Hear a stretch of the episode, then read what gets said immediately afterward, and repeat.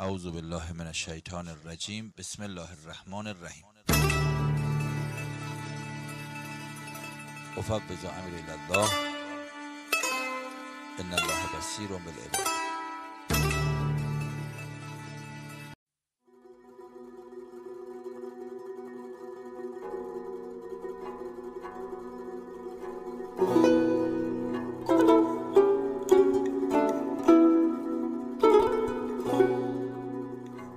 اگرچه جنگ در ظاهر در روز سی و یک شهریور 59 شروع شد.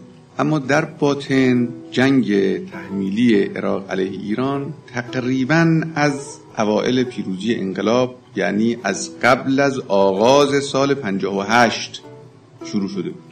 ما از تاریخ اوائل فروردین 1358 تا 31 شهریور 1359 که یک سال و نیم طول کشیده حدود 289 تجاوز مرزی عراق به ایران رو ثبت کرد.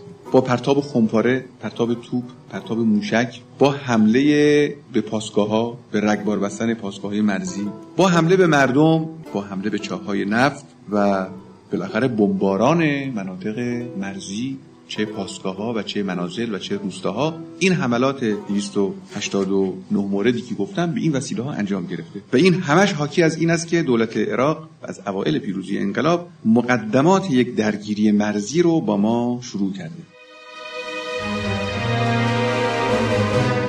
بچه یه روزی امام گفت یه دوزی آمده است یه سنگی انداخته است. و جوون پاشید برید جبهه. یه روزی هم آقا خامنه ای گفت بچه ها جنگ نم شده شبیه خون شده تهاجم شده. جوون ها افسرهای جنگ نم بیایید به میدون. بچه آقا خمینی به ما دروغ نگفت. بچه ها حضرت آقا به ما دروغ نمیگه. بچه ها اینا به ما دروغ نمیگن. بچه ها اینا گوششون به دولب امام مهدیه.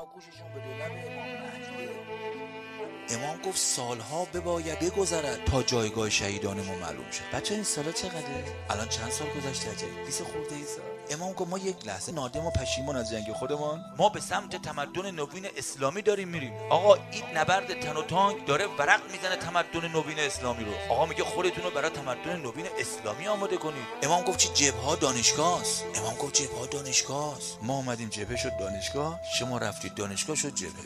شما شاید افسر جوان جنگ نه فهمیدی؟ اصلا چی شد؟ باور کن اون موقعی که تو این خاکریزا داشتیم میجنگیدیم پشت سر رو نگاه می‌کردی تا ساحل دریای خزر مردم دنبال زندگی خودشون بودن. چهار تا بچه بزیجه گور به گور در به در تو خاکریزا. اما امروز دیدی اربعینی بین نجف و کربلا تصویر میچرخوندی ذکر می‌گفتی را می‌رفتی؟ امام گفت ما یک لحظه نادم و پشیمان از این جنگ نیست